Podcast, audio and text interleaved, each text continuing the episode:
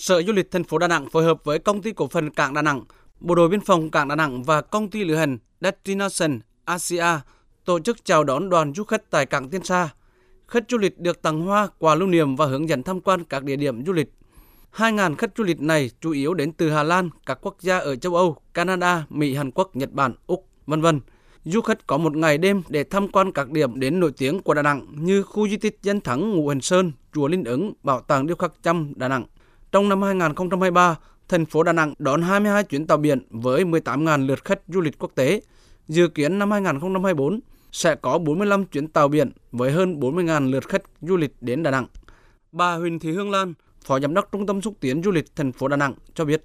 Ngày hôm nay, ngành du lịch Đà Nẵng đã rất là vui đón được cái đoàn tàu cập cảng đầu tiên khẳng định được à, Đà Nẵng vẫn là một điểm đến mọi người rất là quan tâm.